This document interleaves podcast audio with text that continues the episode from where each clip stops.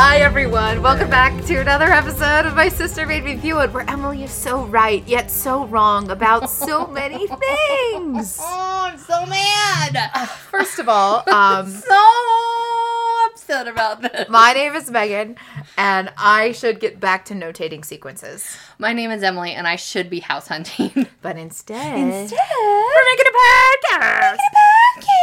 Oh my gosh, uh, what a reading! This week we are covering chapter 33, Burdens, chapter 34, Blossoms and Cake, and all of the interludes between parts 2 and 3 with Eshonai, Vasher, and Tom. I mean, Zahel and Tom.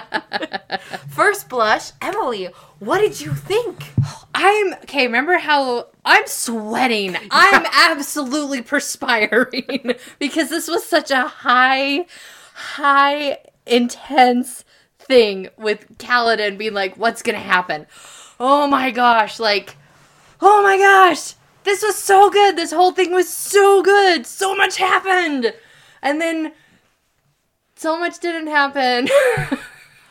Emily thought Yasna was going to I- come back. no, she did. She You was got there. so excited when Pattern talked in Yasna's voice. I was. Listen, so mad. I filmed this because I thought Emily was going to get excited about Shallan finally revealing the blade that you've been oh, talking I about. I knew that before- was gonna happen though. I know, but you got confirmation. you read and found out. You guys almost no reaction where she's like, "Yeah, she's going to pull out the sword, of course."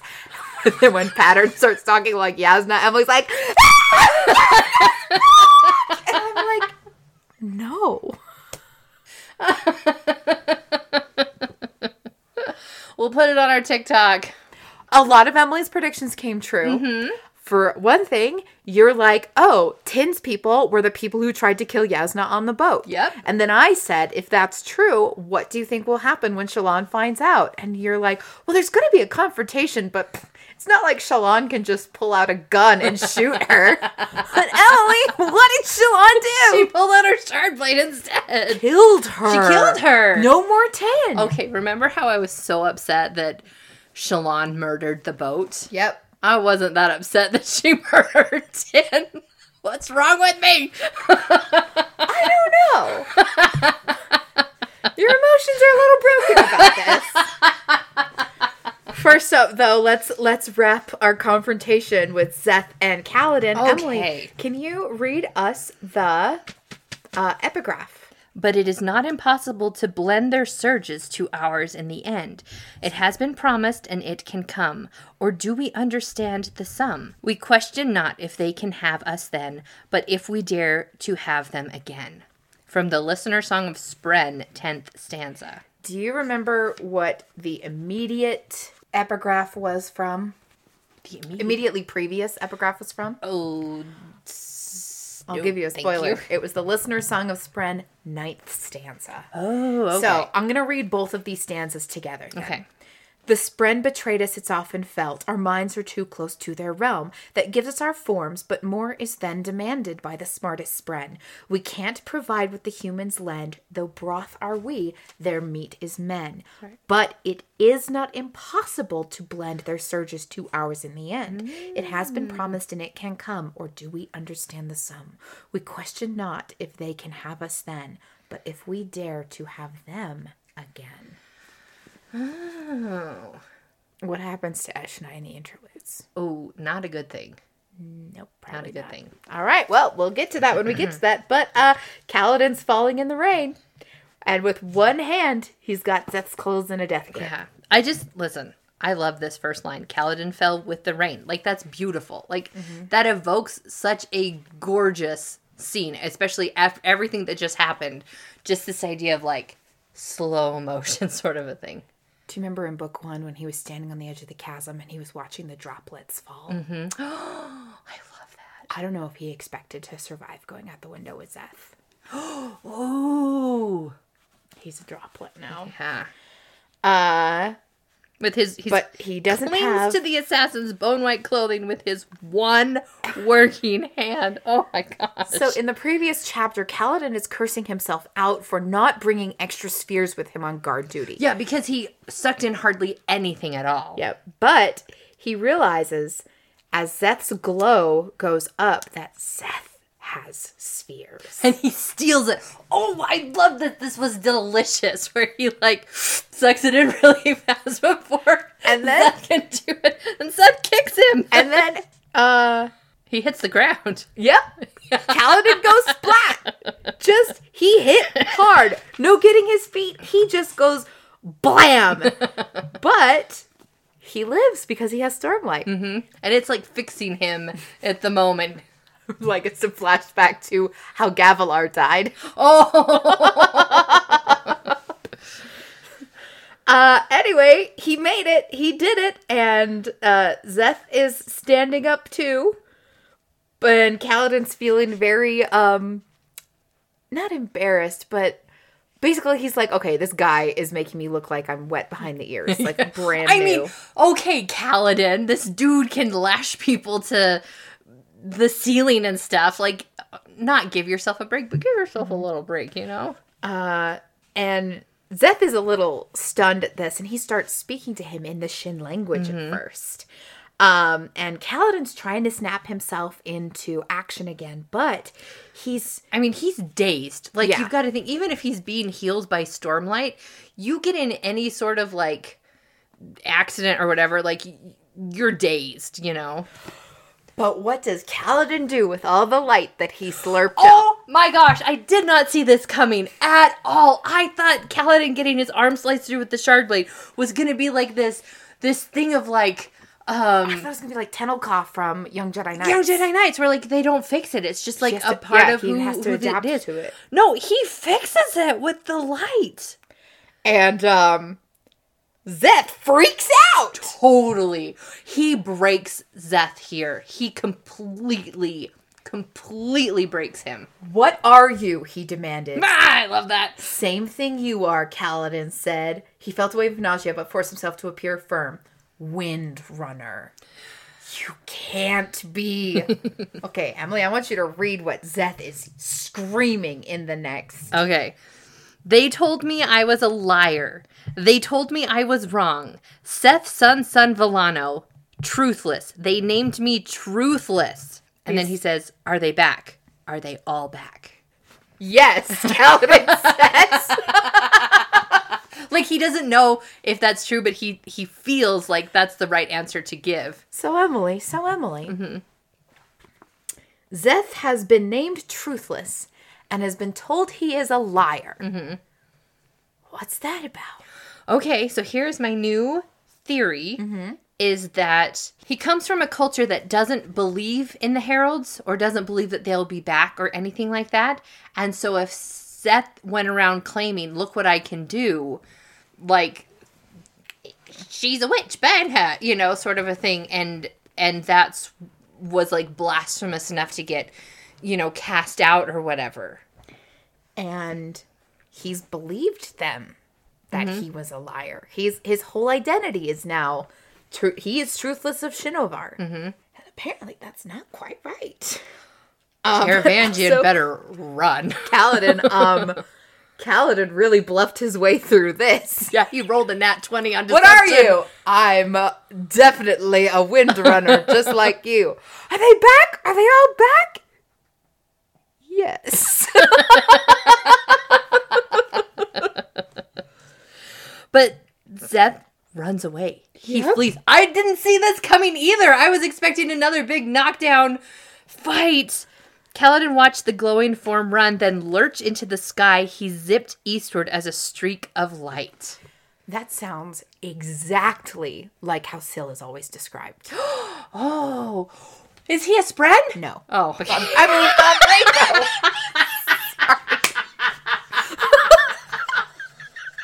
I mean, Draco. I no, I'm too late. Can't take it back.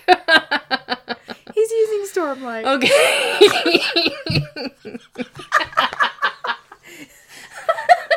You are so stupid that I'm going to tell you right now you're wrong. Friend that didn't like attach to himself and he can zip around like Syl and Syl's been person sized before. Uh, I have my reasons. I know you do. I'm so sorry. I'm so mean to you for no reason. You're reading this for me. I am. All right. Well, anyway, um, passes out, and it- when he wakes back up, Syl is there sleeping when you're supposed to be on guard duty, which is the same zing Adolin got him with. Uh, so Kaladin doesn't feel great, but he can move his hand. Yeah. He healed from a shard blade wound. It said his entire hand and forearmed ache, but it was the most wonderful ache he'd ever felt. And I'm wondering, I mean, I'm assuming we'll, we'll find out later, but I'm assuming he's healed it. Like it's not going to drain itself of stormlight or anything. Like whatever Okay. he did. Is like a permanent reversal of what the mm-hmm. shard blade did. Mm-hmm. But now I'm worried that if he does anything like when he was in the training camp with training grounds with Adolin and he like Kaladin went and like attacked him because of selfish reasons and he lost everything, if that will affect his arm. Which is gonna be oh, if that's what it is, you've got to be so careful who you go to war for or why you go to okay, okay, okay. So Kaladin walks back alive. Oh, and this this is very reminiscent to me of like him waking up after the high storm. That like he's definitely dead. We like we saw him go out the window. We're ten stories up. He fell hundreds of feet. Man, Kaladin's dead. And he just like walks completely unharmed back up to where everyone is. And so Mart and Moash are the ones who are uh, guarding the door. They let out whoops of surprise as they recognize Kaladin. They ushered him into the warmth and light of Elhokar's quarters.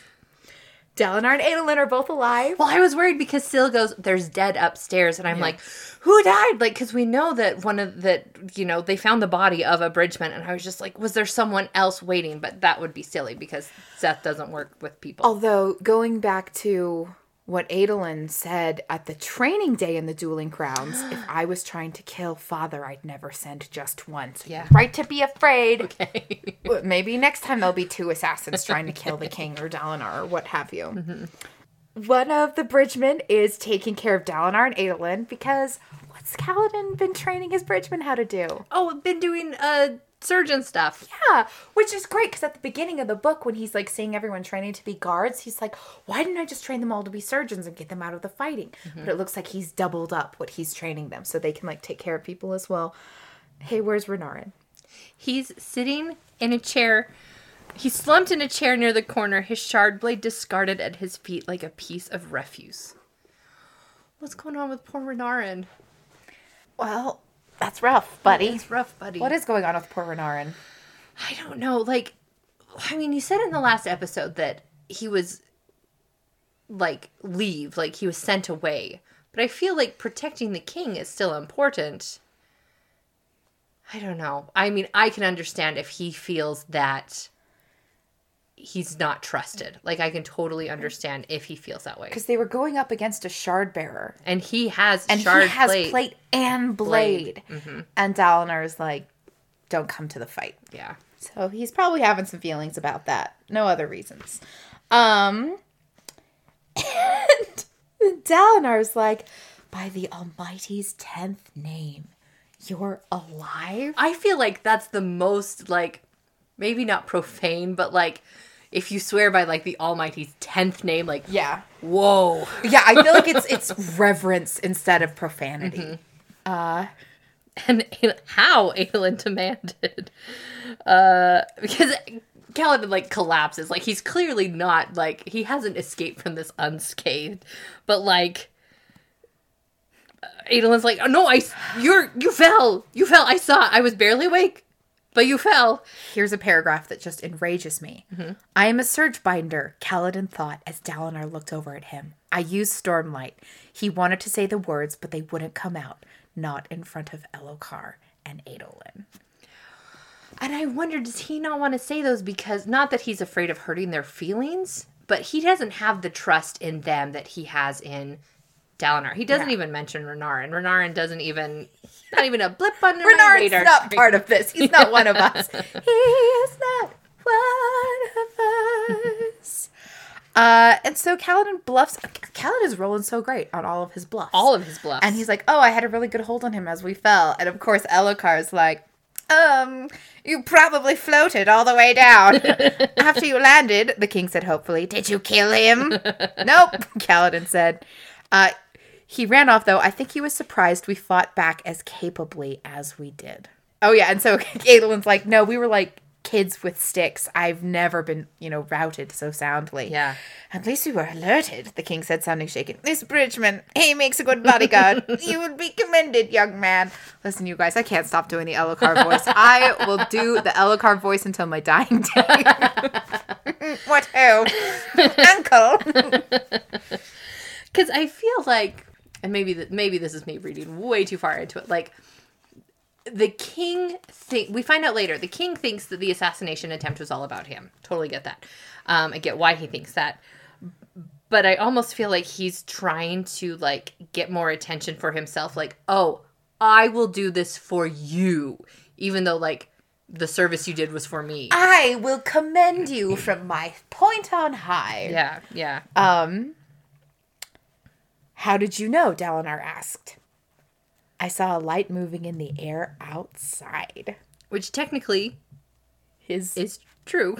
still is not entirely happy with this. Mm-hmm. Also, also, Adolin glanced over, narrowing his eyes. He looked down at Kaladin's arm and frowned. Adolin saw something. yeah. Ugh.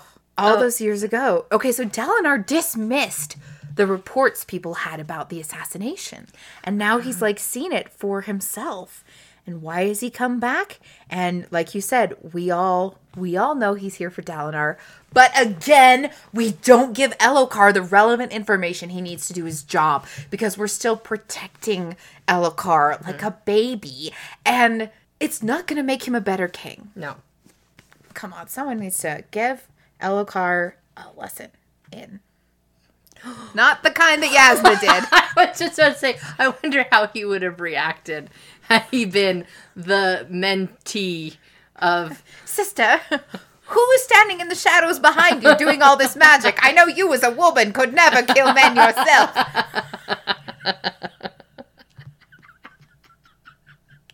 I would turn him into a toad.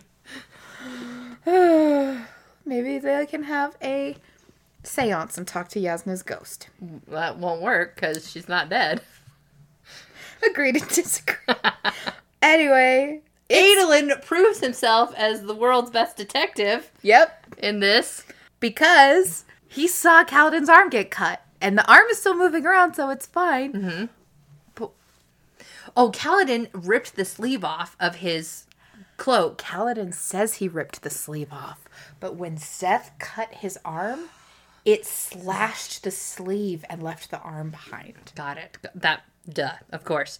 Um, and so, one, Adolin's miffed because Kaladin just leaves without, like, asking permission. And Adolin doesn't like that Kaladin is, like, elevating himself so high up above everyone, even the king. Like, Kaladin just acts like he's in a completely different class. But he's he's kind of torn where he's just like, well, he fought alongside you, like he fought the shard bearer. Nothing's right, I'm torn. That sleeve's out of place. Golden naked on the ceiling.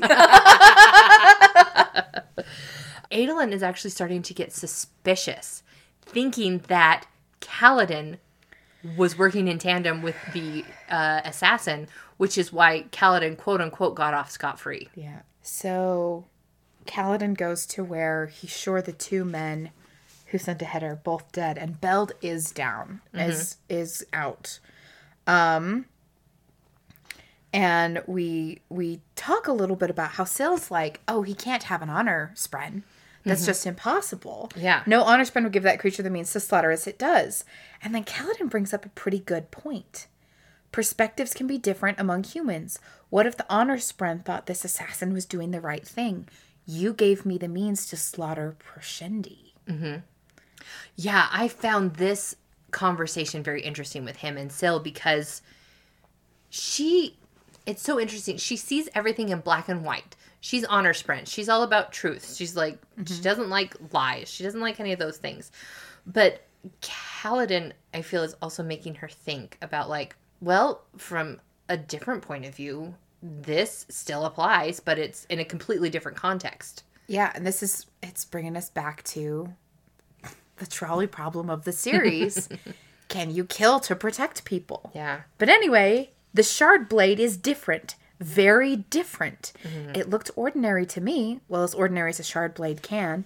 It was different, she repeated. I feel I should know why. Something about the amount of light he was consuming.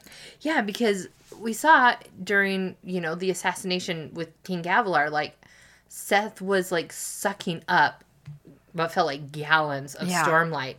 And so I wonder if that affects how the blade is used, or I wonder if that affects how it acts. Uh huh. So But guess what? Hobber is alive! Hey! Oh my gosh. So he's uh he's lost the use of his legs to the shard blade, but he still bridge four, Kaladin says. He's I- always bridge four. Teared up at this. Oh, family. Ohana means nobody gets left behind. Rock is gonna teach him how to cook. He's gonna he's gonna join in pro he's still part of Bridge Four and oh my gosh, I It's like, oh, go ahead. Kaladin's like, okay, Dalinar Adolin's okay, that's fine, that's fine, that's fine. Mm-hmm. I think it means so much to him that Hobber survived. Mm-hmm. And I feel like this mirrors book one, where they're told they have to leave people behind. Oh yeah. And and you know, Hobber's kind of like he's like, I'm useless as a soldier, like my life is over. And Kaladin's like, No, you're coming with me. And he picks him up and carries him physically back. Like Kaladin. Oh, I love you. So that's where Kaladin ends off part 2 He mm-hmm. has faced down the assassin in white and lived. I am so surprised that it didn't go for longer. I mean, I'm sure like the the battle to them felt like forever, but I was expecting like several chapters of like chasing this dude through the camps and hundreds of people being slaughtered and all of this stuff and no, it's just Man, I, I guess there's more to the story. Because oh, when we brought it up last time, and I was like, oh yeah, this is the big showdown. This was two episodes ago. And you're like, uh, he's on the back cover on a pile of a hundred bodies. And I'm like, it's probably not important. Rafe? Rafo. I'm sure this is just Michael Whelan doing some artistic interpretation. hey, blossoms and cake. I loved the callback to this. Just even though it's only been a couple chapters. Can you uh, can you read me the epigraph? Our gods were born splinters of a soul, of one who seeks to take control, destroys all lands that he beholds with spite. They they are his spren, his gift, his price, but the night forms speak of future life, a challenged champion, a strife even he must requite. From the listener song of Secrets, final stanza. Do you remember talking about champions?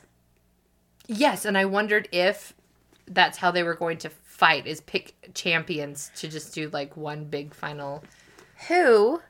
Do you remember the name of the person that they need to? Yes. What is it? Odium. Well, they need to what? They need uh, if okay. So the guy who gives Dalinar his visions, one of the messages he recorded was, if you can convince Odium to choose a champion, that is a way that you can fight him, that you can face him. Hey Emily, what does the word odium mean? It's something bad. It's an English word. Thank you. It's not a fantasy. Well, it's not like a fantasy made up name like Dalinar. Like odium is an actual word. I'm, I'm not trying to ask you to translate Elvish here. I don't think you're stupid. I'm. Have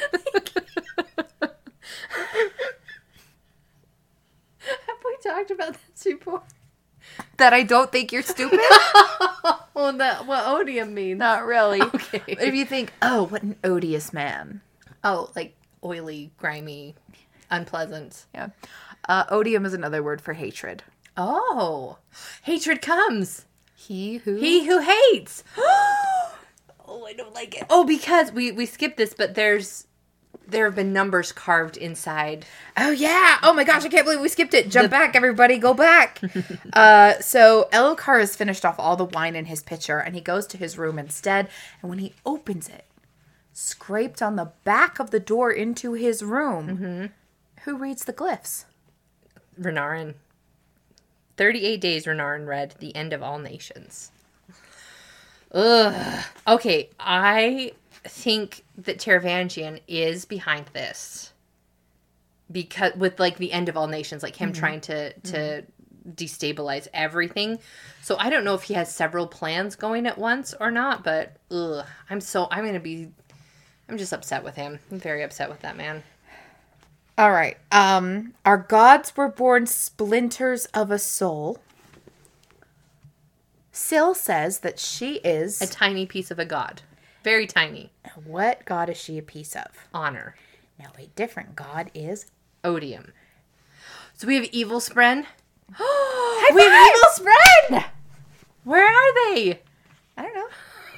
Raytho. Okay. There's Bad Spren out there, which I feel like we meet them. You saw a red eyed Spren in one of Dalinar's visions. Right, in the Pure Lakes. Mm-hmm. And I also feel like the Spren that Eshonai runs into is bad news. I'm sure it's fine. hey, do you remember the name that I had you write down? Sia. Sia Anat. Shah Anat. You remember? I saw a gnat, and that's how you remember what that that was. Um. Anyway, uh, Shallan is watching uh Spanreed write in Tyn's tent. Mm-hmm. Um. They're getting news. Yep. Uh, Shallan's wearing some slippers, and All I can hear is like the beep, beep, beep, beep, beep, beep, beep, beep. uh, and it says that she wishes she'd worn her oversized boots instead of slippers. uh, where'd she get the boots? she buy them off to Vlakov? No, she stole them off of Kaladin. That's right. I am offend. So they're the news that they're getting is that their high prince might be dead, but they're not sure. Um, that you know, there's rumors going on about it, and uh, so if he is dead, um, his the bastard son is likely pretending that he's not.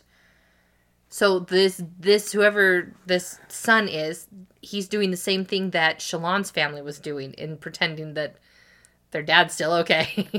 Put a pin in that. okay. Also, I feel like we've had a higher frequency of the use of the word bastard in these last It's chapters. printed in I know. no, he says it. Dalinar says it in the reading before. Kaladin said it before that. It's just that's. a theme. Yep. Okay.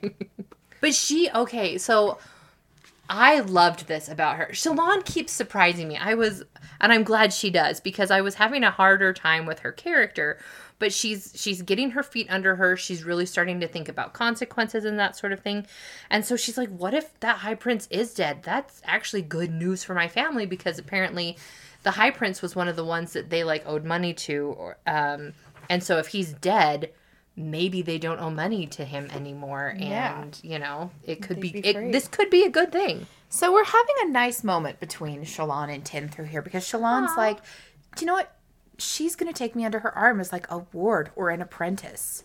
And is thinking, oh, it's probably because she wants someone to impress, but there's some warm feelings here that are about to get flushed down the toilet. Uh, because turns out one of the things that Tyn has asked for information on is the bounty on Shallan's deserters. Mm-hmm.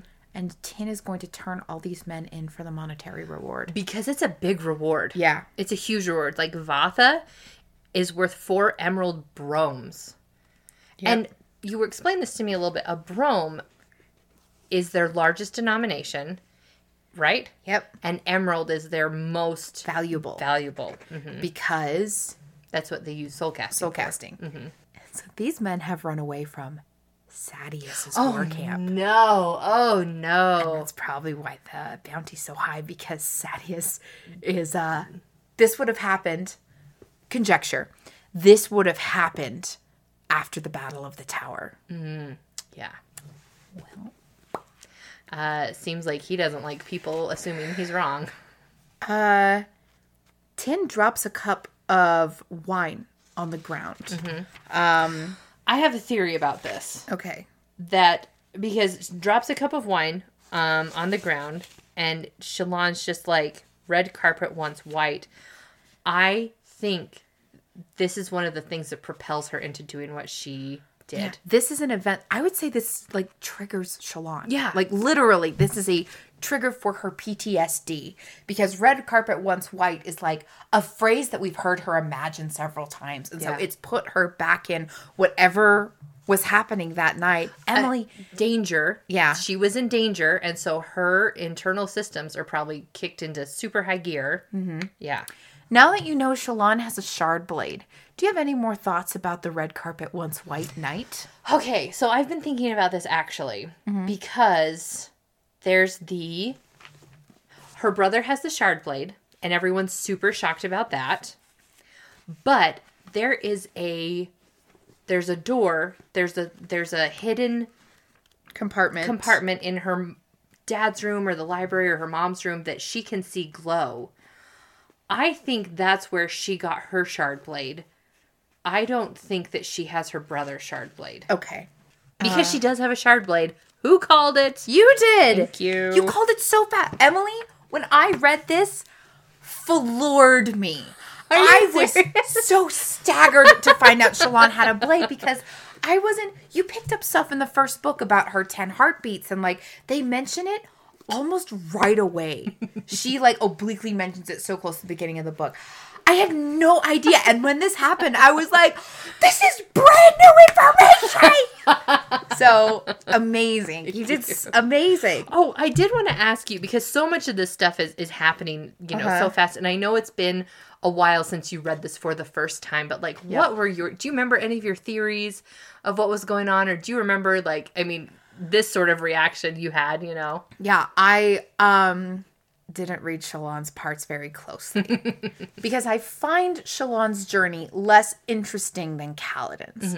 Um, because a lot of the the issues that Kaladin finds himself in are immediate physical danger that has a huge emotional weight to it, and a lot of Shalon's journey is like it's not as personalized where she's like, oh, I have to do this for the good of my house, for politics and, and sort of mm-hmm. thing. And so there's not an immediate physical and emotional need given to us as readers. And it's because, and you find this out the deeper you go into book 2 mm-hmm. that Shallan doesn't deal with her own emotions, doesn't think about them as often as Kaladin does. And therefore it's not, it's not like her hand isn't tipped to the audience. And oh. so it's such a slow ramp up into because we assume blossoms and cake, spoiled rich girl is like, oh my gosh, my father has died, and this is the very first hardship I've ever endured. So mm-hmm. I, it's built where you're meant to underestimate Shallan from the beginning, mm-hmm. and it gets deeper and twistier and more painful with her and with her story the farther we go in. Mm-hmm.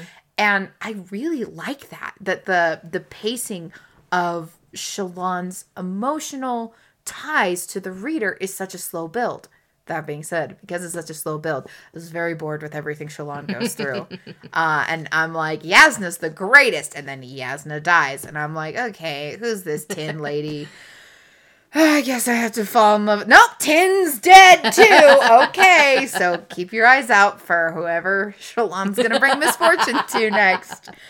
Um, I wanted to say this before we went on. I'm so excited reading this book. It is such a fun time. Uh-huh. I cannot wait to get to the end of book four because I want to read fan fiction of this so bad. I want to know what other people like. Are you a Tyn Shallan shipper? No, no, I'm not saying of, of that. I'm just saying of overall. Like, I'm so intrigued to see what people read. Like, sometimes you read, you know, Avengers fanfic, and like most stories tend to be like a very specific way, or Batman stories tend to be a very specific way. I'm just really, really intrigued to see what kind of fan fiction is being written because the people who read it and go through thousands of pages, I just want to know like what they write. Uh, I want you to catch up so you and I can co-write the alternate universe where Eshonai is Jasnah's war. oh, that's right. That's right. We were gonna do that. so I'm also looking forward to that. uh, it's yep. But Um, we find out we find out something else. Uh, it's confirmed that Tyn's people were the ones who took out the wind pleasure. Jasnah Kholin is dead, and Tyn's like, woohoo! You know, and and she's like, oh, great, I will be paid after all. And I think this second thing is what pushes Shallan even further into it. Like, poor Tyn doesn't realize Doesn't know. what she's done, but it's just like one thing after the other. And you know that that picture of uh the square blocks that start very small and then get bigger and bigger and bigger and bigger and like you push over one tiny one and the next biggest one falls over. you mean dominoes? okay, yes, I do mean Sorry, dominoes. yeah, the dominoes with the cascading. With the sizes. cascading sizes, yeah. Yeah. And so I feel like that's what's happening with Shallan is that not that she could have handled one thing or the other, but just because several things happen in a row where red carpet once white, Jasnah Mm-hmm. Kholin is dead. Shallan is the name of the ward of Jasnah Kholin. Yeah. And Tyn finds out. And again, filming, the filming of this, Mm-hmm. it would go dead quiet, and we're just watching the span reed scratch. Mm-hmm. We may have Tyn reading it out loud because that's just how you'd have to film it. I'm not involved in anything official. this is just what I would do. This is purely conjecture. And there's a moment where Shallan reaches out to to like push the span reed aside, which is obviously the most suspicious thing she could have done. Yeah. And so Tyn grabs her hand and holds it. And there's just going to be a moment of silence until it writes a girl named Shallan. And then it's the it's the quiet before a shootout. Yeah. It's you predicted this absolutely spot on. So good job, Emily. Thank you. Looks like you don't even have to read to find out. but Shallan and Tyn see each other and then it's on. And I want to read a little bit of the joking dialogue Tyn had a couple pages back. Uh-huh. When a good con woman dies, it's usually because she starts believing her own lies. She finds something good and wants it to continue. She keeps it going, thinking she can juggle it. One day more, she tells herself. One day more. Oh. And Tyn thought she knew everything about Shallan and mm-hmm. made a bunch of assumptions and didn't get real information from Shallan, but like trusted her own. She hubris. Yep. Where is Jasnah? Did she live? Did Jasnah live? And then Emily got baited and switched. I did. I ascended out of my body in joy and and vindication because Jasnah's voice comes into the tent. And because like Shallan like says help and Jasnah's voice comes in and I honestly thought this was ridiculously perfect timing. How exciting, so great, so wonderful. And then I realized after I had like been so excited that it was just pattern. I'm so angry at pattern right now. I'm so angry for him like toying with my emotions like this. because pattern, yeah, he imitates. He imitates Jasnah's He, voice. yeah, because it's it's what he's done when she sent him to listen in on someone else, and he could repeat it in their voice exactly. Again, set up payoff with that here, and Tyn is trying to kill Shallan. yeah. and Shallan tries to fight back. She uses uh she uses her fingernails to try and scrape. Oh, she like gouges Tyn's face. Yeah. yeah. And then Tyn says, "I'm going to have to invite that Vathah in here. Find a way to blame this on him." Mm-hmm. Shallan is calling out for pattern. Oh my gosh, and then Tyn's just like, I'm sorry. I'm going to have to tie this up tight. In a way, I'm proud of you. You fooled me. You'd have been good at this. Mm-hmm. And now, Emily, I want you to read the. Co- I want you to read the next four lines for me. Calm, Shallan told herself. Be calm. Ten heartbeats. But for her, it didn't have to be ten, did it? No, it must be. Time. I need time. Why doesn't she need 10 heartbeats? Okay, so I think that. Okay, this is going to be maybe crazy and really Okay. out there. But remember the light again with the. Uh huh. In the strong yeah. box. I feel like maybe it's like a keyblade where you can just like take it out of your heart sort of thing. You know, like it's it's not just um because Renarin had to carry around the shard blade for ten days or a few a few weeks. I don't know until it like like recognized him or whatever. I think whatever this shard blade is like there's some deeper connection between it and Shallan, and maybe it's a okay. Here's the thing. Maybe it's a maybe it's like a, the Da Vinci Code sort of thing. Spoilers for the Da Vinci Code, where they have traced Jesus's ancestry down through the ages. And I'm wondering if Shallan is like a direct relation through her mom's line to one of the heralds. And it's like her birthright. Okay. That's what I think. Interesting. Uh, she does get her red hair from her mom's side. That's right. I was going to bring that up because it talks about like she doesn't look Alethi. Like that's definitely not an Alethi trait. Well, she's from Vedenar, so she looks Veden. Well, but yeah, I yeah. Yeah. Um, we have seen several like Vedens with red hair, so it's not like impossible, but it does seem like there's a higher number of Vedens with with red hair.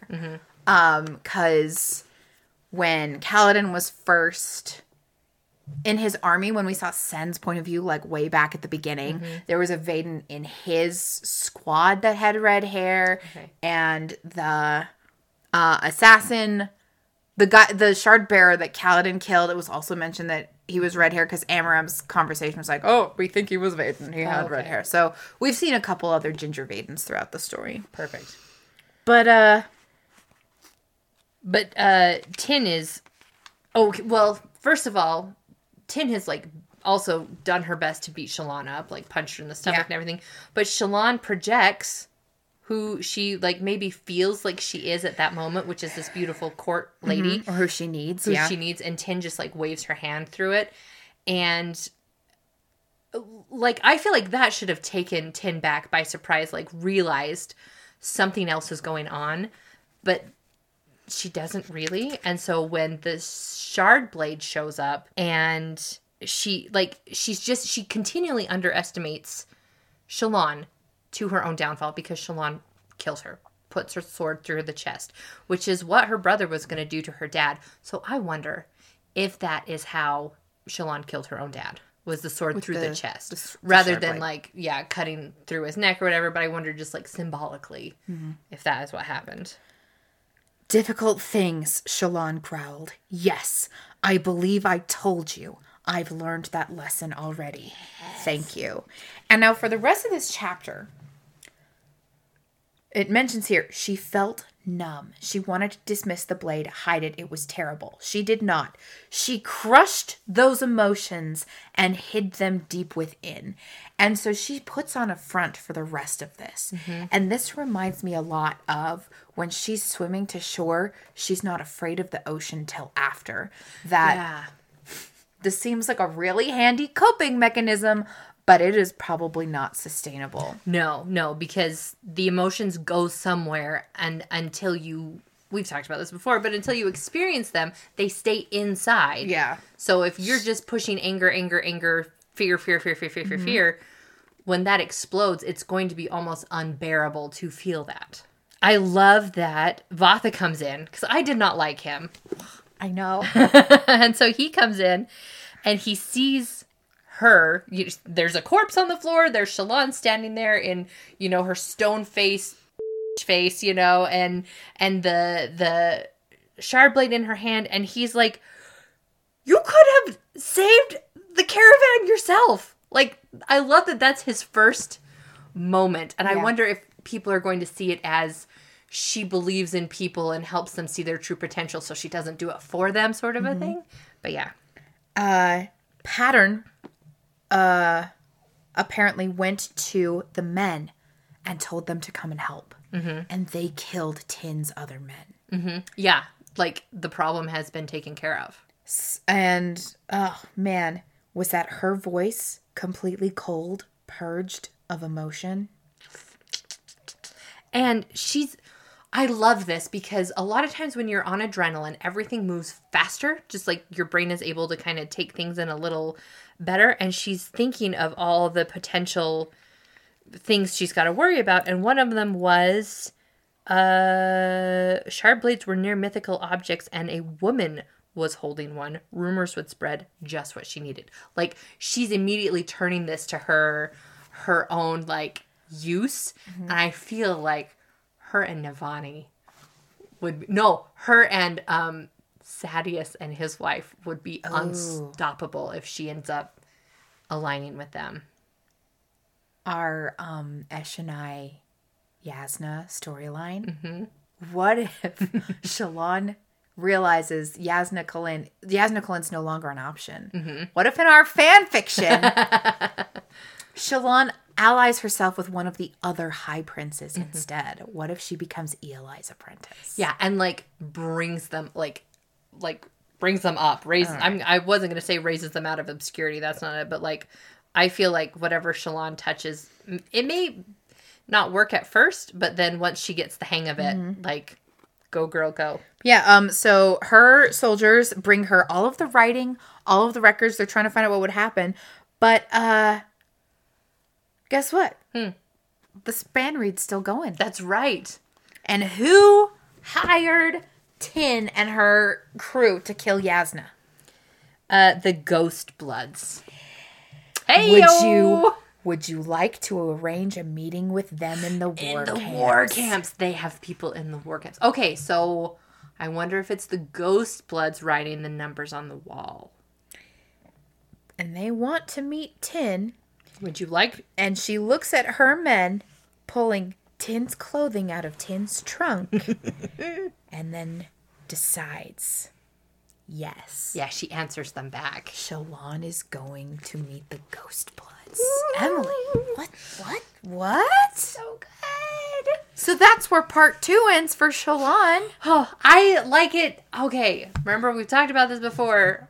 I like it when characters end up in different places. I still feel like she's jumping into situations that are like way too deep for her to jump into, but she's getting the hang of how to get ahead. And I'm enjoying watching her do that. But that's the end of part two. So now we're on to The interludes. Interludes. Oh my gosh. Tell me about I 5 Rider of Storms. Um, so this is this one is Eshonai going out into the storm and and we get a we kind of get a maybe a history lesson is maybe the right word, but uh how they used to do it. Like they used to wait until the storm was almost over and then go into the storm so it wouldn't be as dangerous. But she's like charging head 1st into like the worst of it all. Real fast. Yeah. Who was the messenger that went to set up the meeting? It's at the very beginning. The Ghost chapter. Bloods? No, I'm sorry. Oh. uh, the the meeting that Adolin mentioned. They're Eshonai wants to set up a meeting with Dalinar. Starts with a T to Lund. nope, it is my Food. dude. Food, my dude. Oh yeah, so they're gonna meet them in seven days. Yeah, seven days. yeah, so we have a week before the meeting. Oh no. Oh, sorry, sorry. no. This is bad. Did they say seven days or do they say They a do. week? No, okay, They say seven days. that's not a week. I'm so sorry. I forgot. On Roshar, the weeks are ten days. Ten days. Okay. Um, this is bad because Eshonai is supposed to be the one to go meet him, and she's not entirely herself by the end of these interludes. Nope. She she goes out into the storm. Yeah, it doesn't happen quite here. Oh, it does. It does. It does. It does. Um, she's trying to keep things in her in her mind. She's trying to stay focused on the rhythm, and uh, it's this really great, like, super great, great scene. Yes, Megan. Oh, the the Stormfather. They uh he talks to her. Mm-hmm. What do they call the Stormfather? the Rider of Storms, which Kaladin. Oh no. Maybe in their maybe in their history, the listeners used to ride the storms. Maybe I don't know. I I'm so once rode the nervous. storms, but not anymore. because the spren that she brings and breaks free, I want to break free. uh, the spren escaped from its prison and spun around her, giving off a strange red light. Splinters of lightning spring from it. Anger spren, which I find this interesting because if they know what spren look like, but she's like, is this anger spren? Like, you know, it can't be anger spren. It has to be something else. Syl has been spotting strange spren mm-hmm. before storms. Yeah. What do they look like? red lightning. And so, if this is the true Stormfather, how is he allowing this? So, I suppose this must be. It was going to happen. I cannot stop this, the Rider of Storms said. Mm-hmm. I would shelter you, little one, if I were given that power. I am sorry. I am sorry. Yeah, because she is like, oh, th- stop, stop, stop, stop. and the rhythm is lost from her mind Yeah. and she then begins to change.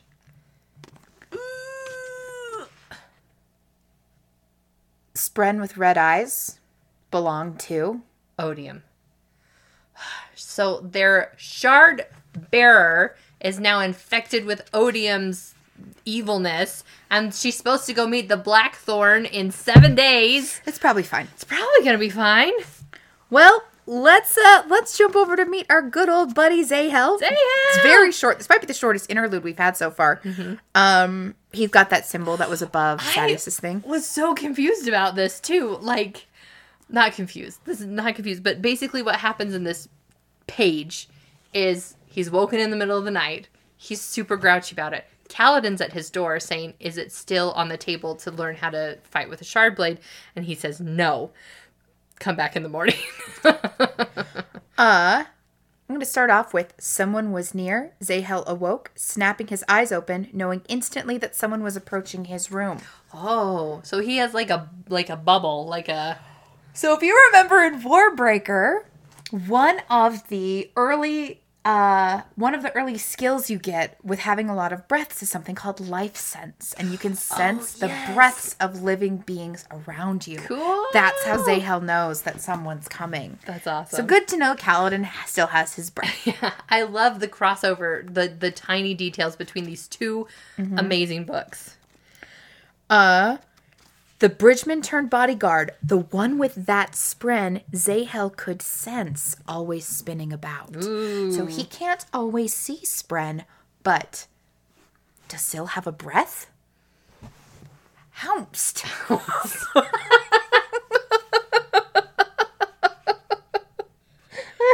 uh, he calls him the boy. And I love this because Zahel's obviously here in disguise, and he's he does not like being. He calls them monks. They're they're the ardents, but he does not like that. You know, they don't get locks on their doors. They only get one blanket. Like he's almost kind of like he's like looking forward to when he doesn't have to do this anymore. Yep. Uh, Zahel pulled up his blanket. Damn, monks only got one. And turned. Oh, sorry, sorry. Kaladin shows up. I got so excited. Kaladin shows up, and Zahel's like, "No, I'm angry. I'm tired. Come back Call in the morning." And tomorrow. Like, "I'll come back tomorrow." So, so, um, and then Zahel says, "Good, and don't be green from the ground." And Kaladin's just like, what? uh, Sokar when he drowned in the swamp. it's very. It's given me. Listen, I'm not just saying this. It's given me very Lieutenant Kayshawn vibes. Nice, nice. Um. Anyway, Emily, can you read us the last couple sentences after turned over on his cot? Yes, he expected a voice to speak in his mind as he drifted off. Of course, there wasn't one. Hadn't been one in years. I think it's Nightblood. I think he misses him. Do you know what? It, whatever. I'm going to confirm for you that that is a Nightblood reference. yes. And I'm also going to let you know this book happens after Warbreaker. Okay, so Basher, Zahel, the Vivenna. Vivenna has Nightblood. uh, last, yeah, last we saw Nightblood, Okay. Vivenna had Okay, him. him. It, It. him. Yeah, the sword. Where's why is Zahel here? I don't know. I I don't know if he's part of the big cycle. Like he's been around for so long. I feel like I feel like if you're a wizard that's lived for hundreds of years, you, What's a wizard? that you'd eventually like find your way into like a lot of things that you get involved with and you maybe not you might not want to but by default of who you are you're a part of this so and then Taln we get Taln Tell me about the symbol. It is i'm assuming it's gonna be Taln's scar but it's let's see two four six what That's genius. oh my gosh. I love that.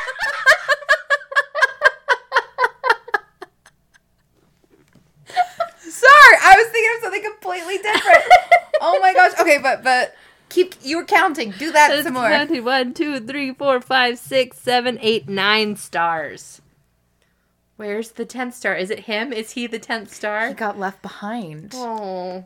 I I think listen, I think this is the 10 turned to 9 of the the 9 that left him behind in Super mm-hmm. Hell. Oh, poor buddy.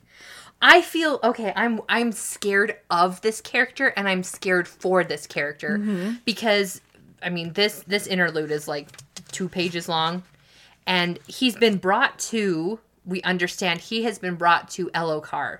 So he's he's there at the war camps and he just keeps kind of repeating the same things over um but people can't really understand him because it's such an old dialect. But what he he doesn't really know what day it is. He doesn't know what year it is. He doesn't know where he is.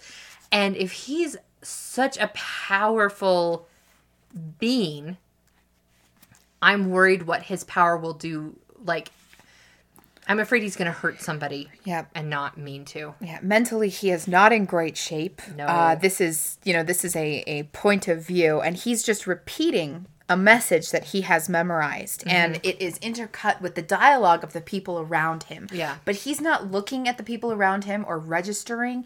He's just saying the words he remembers out loud, and so we're getting a conversation in this scene. Um, Elhokar is here, Dalinar is here, and they're discussing wit uh, Yeah. who was riding with with Borden. Um, anyway, Elhokar is just dismissing everything. But here's one of the things that Taln is saying: mm-hmm. Kalak will teach you to cast bronze if you have forgotten that. Mm-hmm. We will soul cast blocks of metal directly for you. I wish we could teach you steel, but casting is so much easier than forging, and you must have something we can produce quickly. Like, I almost feel like with this thing, when the desolations come around, these poor innocent people get pulled into something that they have no part, they have no reason to be a part of, and that maybe these heralds are just using them. I'd like to bring up real fast, and I like what you said, so I want to go more there. But we have here a soul casting limitation. They cannot soul cast steel.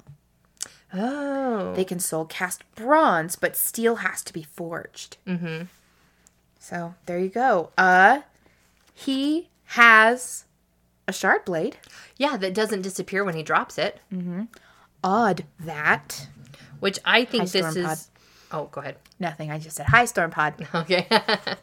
um maybe this goes back to the Shallan thing where like she doesn't have to have the 10 heartbeats and he just maybe always keeps it out. I don't know. Like and and his thoughts are also getting interrupted by like he's remembering heat and screams like he's been there for thousands and thousands and thousands of years. How many thousands of years? 4,000 years. Four thousand five hundred. Yep. All right. Um Elhokar doesn't even consider for a moment that the shard blade could actually be his. Oh, because he's a Dark Eyes. Mm-hmm. And they're so confused as where they got it. They're taking it and they're going to give it to somebody else. What?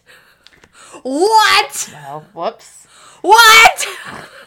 Looks like there's ten blades in the ground again. well, sorry, Tom. Uh, that's kind of rough, but we'll leave that confusing chapter behind.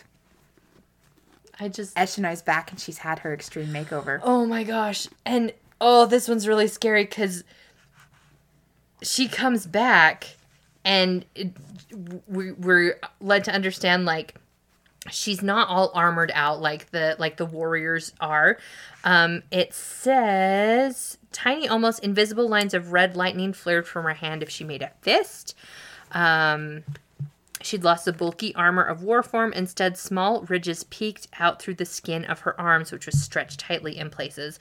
She tested the new armor against stones and found it very durable. She has hair again, Yes. which I thought was very interesting. Um, she doesn't have to get a running start. She just crouches down and like shoots up into the air. Um, and so she she lands. People backed away. So clear. Everything was so clear. Like they keep emphasizing this, and to the point that I feel like you know, like in Avengers when people are like overcome by the Tesseract and they're just Uh-huh. like this is our like one true purpose and nothing else matters just this very one laser focus thing. She's mind controlled, y'all. She's completely mind controlled. Eshonai, it was Thude wearing his long coat. Eshonai, your eyes. Yes, they're red. They are a representation of what I've become. But in the song. Like they know. Yeah. They know. And so Venley's just like, this is storm form. But I don't think it, well, maybe it is because Eshonai talks about like, with enough of us like this, we can control the storms. But I don't think this is storm we're, form. we're rewinding a little okay, bit. Okay, okay, okay. I can feel something, something building, a storm. You can feel a storm right now in the rhythms, beyond the rhythms, Eshonai said. Mm-hmm. How could she explain it? How could she describe taste to one with no mouth, sight to one who had never seen? I feel a tempest brewing just beyond our experience, a powerful, angry tempest, a high storm.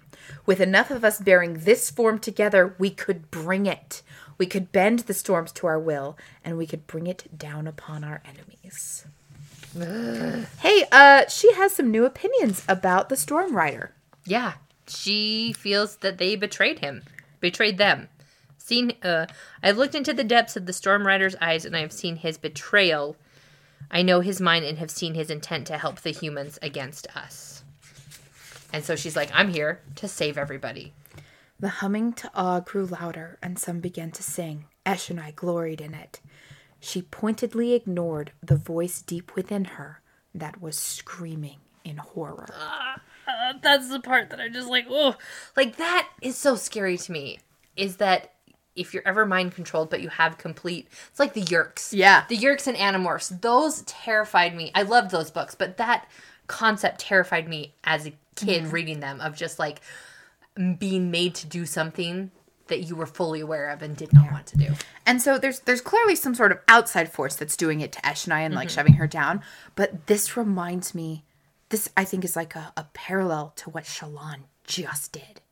Shoving all of her emotions down Ooh, to be the warrior she needs for this moment. Now, mm-hmm. granted, Shallan is doing that. That's her own personal coping, yeah, Yeah. preservation that she's doing. And again, an outside force is doing this to Eshonai, but there's such a there's such a parallel. Well, that brings us to the end of part two. can I look uh, at the? I'm gonna read it to you. Okay. All right, next week we're gonna start in part three called Deadly. Ugh, oh no. And the point of view characters are Shallan, Okay. Kaladin, Okay. Adolin, Okay. Navani. Yay! And I just want to read you the the next chapter title, which I love. Mm-hmm. The multiplied strain of simultaneous infusion. Okay. It's gonna be great. Uh, but let's let's check out which heralds are hanging out with us uh this round. We had on chapter 33 burdens. and that's Yezrian in the crown. And oh, I can't remember who the guy is with the lightning and the hood. Lightning and a thunder, thunder, thunder. Oh, also that's this week's song. Okay. It's lightning and thunder because of Eshonai's transformation into storm form. Perfect. So this week we have Yezrian. Great job. You're doing so good at you. catching those. And this guy is Nalan. Nalan. So that's Nale, and he's Justice. And we've got Nalan again. And I Oh, think sorry, sorry. Uh, why do you think Nalan is here? Uh, the fight, the end of the fight with Szeth. Oh, with justice. Because I don't feel like justice was served. I have some thoughts. Okay. And one of those thoughts is uh Szeth saying they told me I was a liar. They told me I was wrong. They named me truthless. That something clearly unjust has happened, Happened. to Szeth. Uh, a verdict was handed down to him that was on. Okay, okay, okay. I can do. Yeah, yeah. And, and while we're there, so he was named truthless, and then he got the oath stone. So again, I'm going to ask you: Is this Ella enchanted, or is this Szeth accepting his punishment? I feel it will be more tragic if it was Szeth accepting his punishment and doing everything he could and that he believed would maybe not vindicate him, but wipe away his sins. Yeah. That all these awful things he did was because maybe other people told him that was the only way to do it. Yeah. Okay, who do we've got in Blossoms and Cake? Uh, Nalan again, Justice. Yep. which I feel like she got justice for Jasnah by killing Tyn. Um, and that is not. Sh- uh, is that Shalash? Yeah, that's okay. Shalash. Okay, and then because it's a Shallan chapter. Yep, her namesake, creativity. Ugh. And then we're going to introduce not yet, but um Rider of Rider of Storms. That's do you know who the helmet is? Uh uh It's Tom. Oh, that's. Yep. Okay. Uh, Eshonai goes out into the storm. And he's the fighter, he's the soldier. I also feel like she goes into hell. Yeah. You know. Do you know? I love that too. Ah! hey, Zahel, we just saw this guy. We just saw this guy previously, and it was. There's some that show up all the time, like Ezrian and Shalash, and they're like easy to spot. But this is a. He looks like the stereotypical like priest like a monk. bald wizard guy. Yeah, with like long, long beard. he's the guy that symbolizes obedience.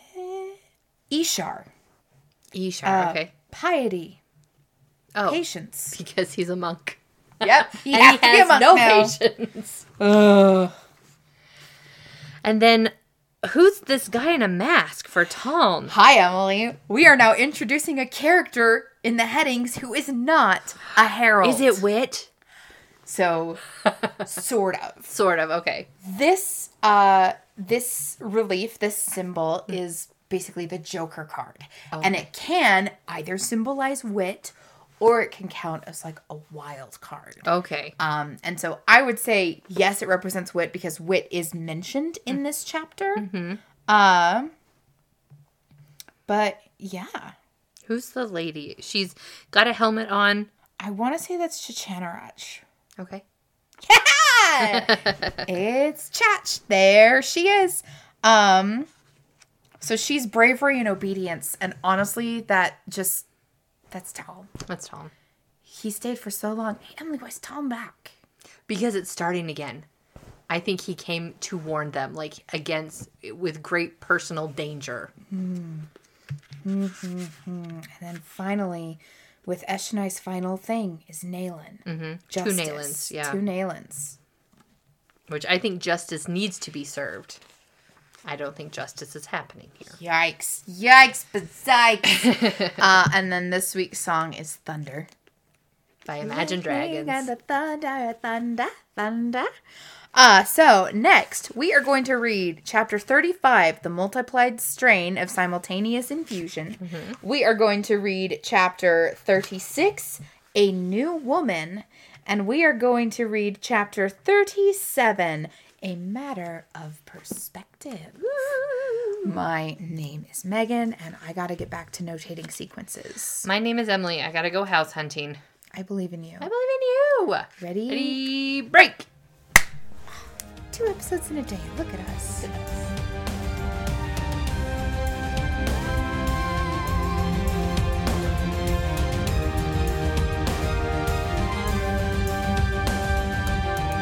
Thank you all so very much for listening to My Sister Made Me View It The Way of Kings. And Emily is the one who is doing the outro this week. Because I'm sick. Again. Hey, this time I got it from you. You had it first. We were, we had a bunch of family in, and Emily and I were sharing the same bedroom while family was here. And I'm like, wouldn't it be so funny if this is COVID's revenge? But whatever it is, it's not COVID. It's not COVID. I definitely got it worse than Emily. hmm My lymph nodes, Her lymph nodes are like baseballs. they're like the size of, I was going to say onions, but not like full purple onions. I'm thinking like the smaller, almost like leeks. Okay. They're big though. They're big. unnaturally so. They're like the size of a Bridgeman's Deltoids. so anyway, Merry Christmas and Happy Hanukkah, everyone. Merry Christmas. Uh, also, can I just say, Emily is the only person in our family who noticed I was sick. It took everyone else two days. I don't know why they couldn't figure it out. You were sleeping all the time. And I didn't want to play video games. that was the biggest. Like when a dog doesn't want to eat, you know something's wrong.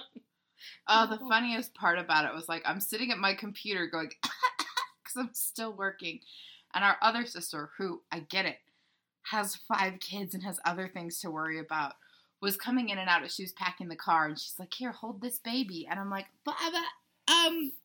But the baby was sick first. the baby got all the of us The baby did it. So I'm like, I don't even care. And she invited us to a movie night that night. And Emily was like, Megan's sick. And like she's, like real sick. what? so yeah, lots of sleeps, lots of fluids. I my lymph nodes are big because they're fighting like champs. So good. I will survive this. Good.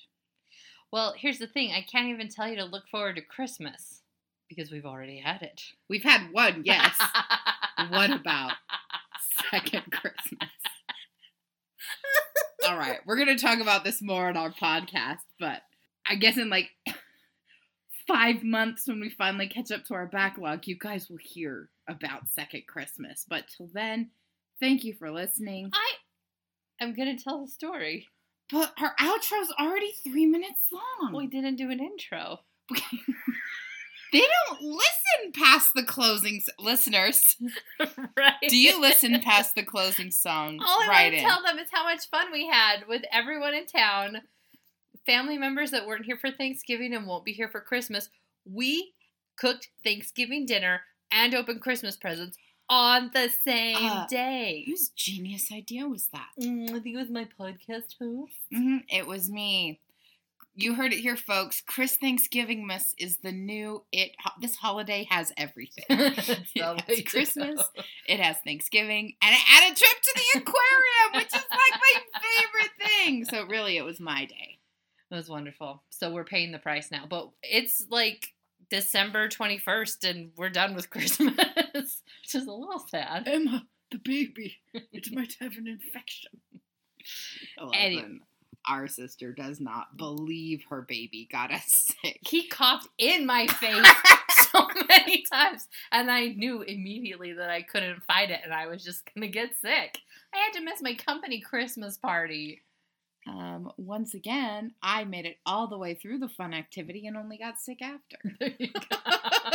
You're con- nothing if not consistent. I'm always the last man down. See. Now our outro's Now four we're minutes four long. minutes long. I They're not listening to this. Bye, everyone. Um, Merry Christmas, Happy New Year. Special thank you to Michael B. and Cardi for the use of his song, "A Passing Storm," in our intro and outro. And catch us a week from today, December the 29th, as we do our next Roswell episode. And then a week after that, we will be in the new year, and it will be January 5th before you get more Stormlight Archive. Good heavens. Hang on till then. We love you so much. We believe in you. Now our outro's five minutes long. Sign off. Sign off.